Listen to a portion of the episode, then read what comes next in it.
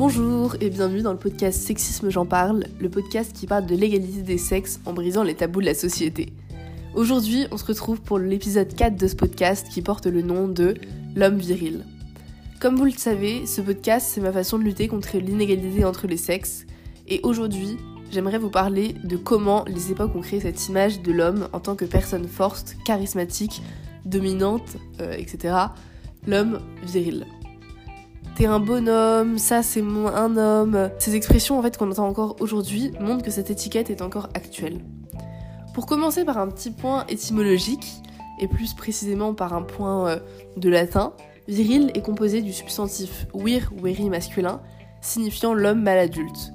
Et sachez aussi que viril, qui ne s'emploie pas pour décrire une femme, et ne s'emploie évidemment que pour décrire un caractère masculin, euh, c'est assez enfin, paradoxal parce qu'il existait en latin une contrepartie de wir wiri qui était euh, le féminin wira wirae. Même s'il y a eu une évolution de ces définitions françaises, le terme virilité a toujours été considéré comme l'ensemble des qualités, fermeté, courage, force, vigueur, etc., culturellement attribuées à l'homme mal adulte. En réalité, le terme virilité a aussi un autre usage puisqu'il désigne les caractéristiques physiques de l'homme adulte, au sens biologique, le comportement sexuel de l'homme, en particularité sa vigueur et sa capacité à procréer. Cependant, ce mot reste sexiste puisqu'en plus de n'être utilisé que pour les hommes, il n'y a aucun équivalent féminin. Comme beaucoup d'inégalités entre les sexes, la virilité est un concept qui existe depuis des millénaires. L'homme viril, c'est un homme considéré comme étant physiquement fort, courageux et même puissant de ses exploits sexuels.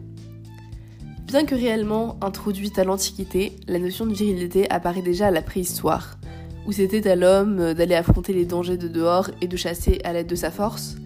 Même si on peut à ce moment-là se poser la question du coup du fait de oui mais la femme en même temps elle était euh, à la maison pour s'occuper de ses enfants et surtout pour accoucher, euh, certes, elle aurait pu quand même venir euh, aider à chasser. Et aujourd'hui, aujourd'hui, nous n'avons pas encore de preuves qui montreraient que la femme allait chasser avec son homme.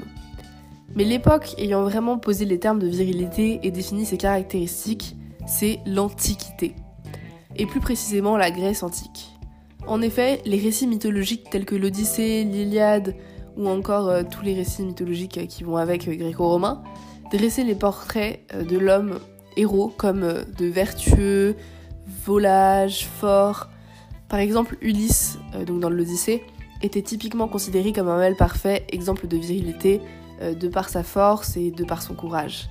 Mais aussi du par du fait qu'il avait un certain un certain aura avec les femmes. Cette image est restée durant le Moyen Âge avec un nouveau modèle qui est le modèle du chevalier et courtisan, puis au 19e siècle avec l'homme viril de ses positions hiérarchiques professionnelles. Et même si cette image est en déclin depuis un siècle, la virilité est toujours présente aujourd'hui dans des mentalités euh, appelées macho ou encore dans des expressions banalisées. J'aimerais surtout vous parler d'une expression vulgaire, enfin assez vulgaire, euh, pas non plus hyper vulgaire, mais employée des milliers de fois par jour en France, qui est l'expression tapas de couille. Cette expression qui illustre assez bien l'idée de courage mêlé à l'aspect sexuel euh, de la virilité. La virilité, c'est une étiquette qui place chacun des garçons dès la naissance dans une case.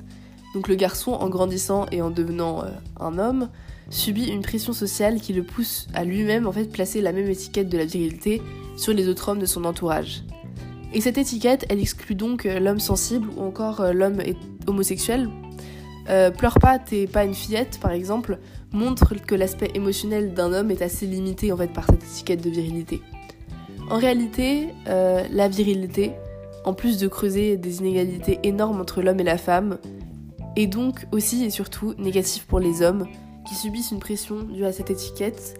Euh, je sais pas ce que vous en pensez, mais moi je trouve pas encore ça normal qu'au 21e siècle, aujourd'hui, il y a encore en fait toute cette image autour de la virilité, euh, enfin même de l'homme qui porte les courses, de l'homme qui machin.